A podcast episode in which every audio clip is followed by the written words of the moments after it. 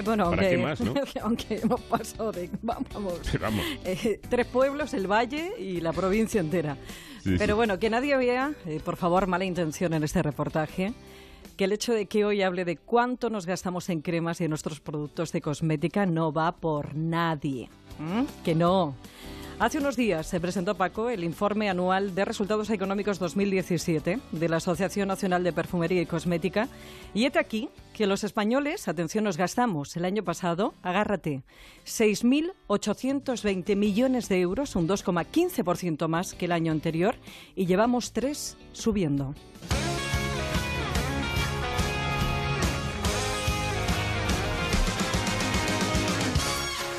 Ha crecido un 2,15%, es el tercer año de crecimiento consecutivo.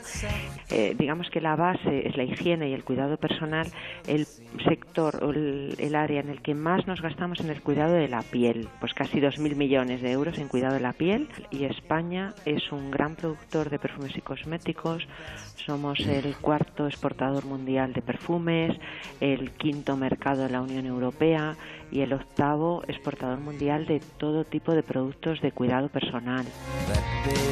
Es la voz de Valdíez, directora de Estampa, la Asociación Nacional de Perfumería y Cosmética, y vicepresidenta de la Patronal Europea del Sector, que engloba, como no, la perfumería, la cosmética y el cuidado de la piel e higiene. Cada vez, cada vez nos cuidamos más. Pero ¿sabes cuántos productos de cosmética y perfumería se vendieron el año pasado?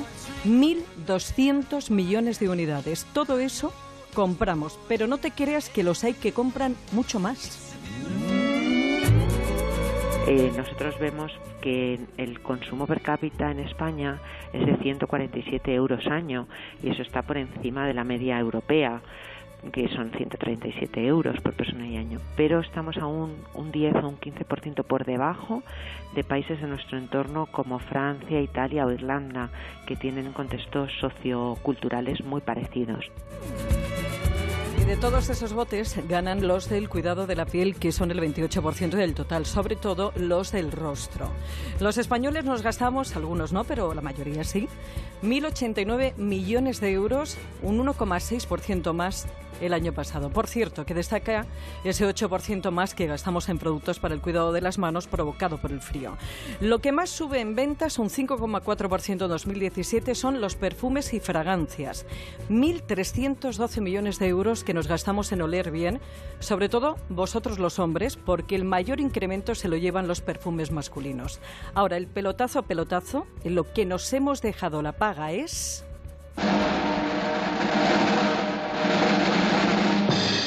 En pintalabios.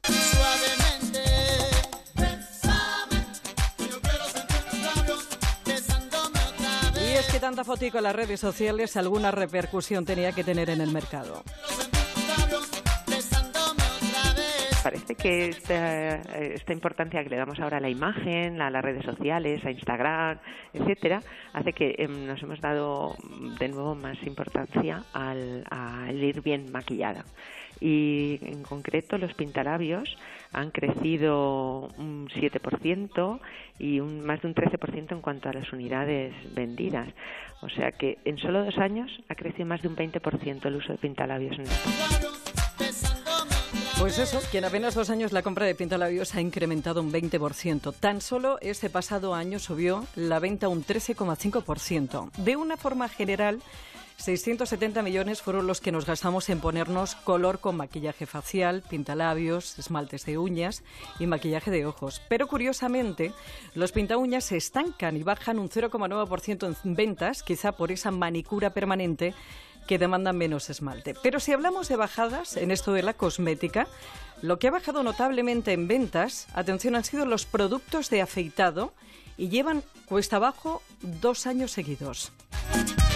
Y como ha habido la moda hipster y la moda de las barbas, pues se ve claramente que los productos para el afeitado eh, van en negativo y por segundo año consecutivo han, han decrecido en un 2,4%. You don't have to be beautiful to turn me on. Y es que este sector es sin duda un gran reflejo de la sociedad. En cuanto a dónde compramos estos productos, según el informe de Stampa, el 53% de los españoles apostamos mayoritariamente por esos lugares donde nos dan asesoramiento en cremas, maquillajes y perfumes. Y por los supermercados para la compra de productos de higiene y aseo en los que el año pasado nos gastamos más de 1.650 millones de euros, un 1,4% más.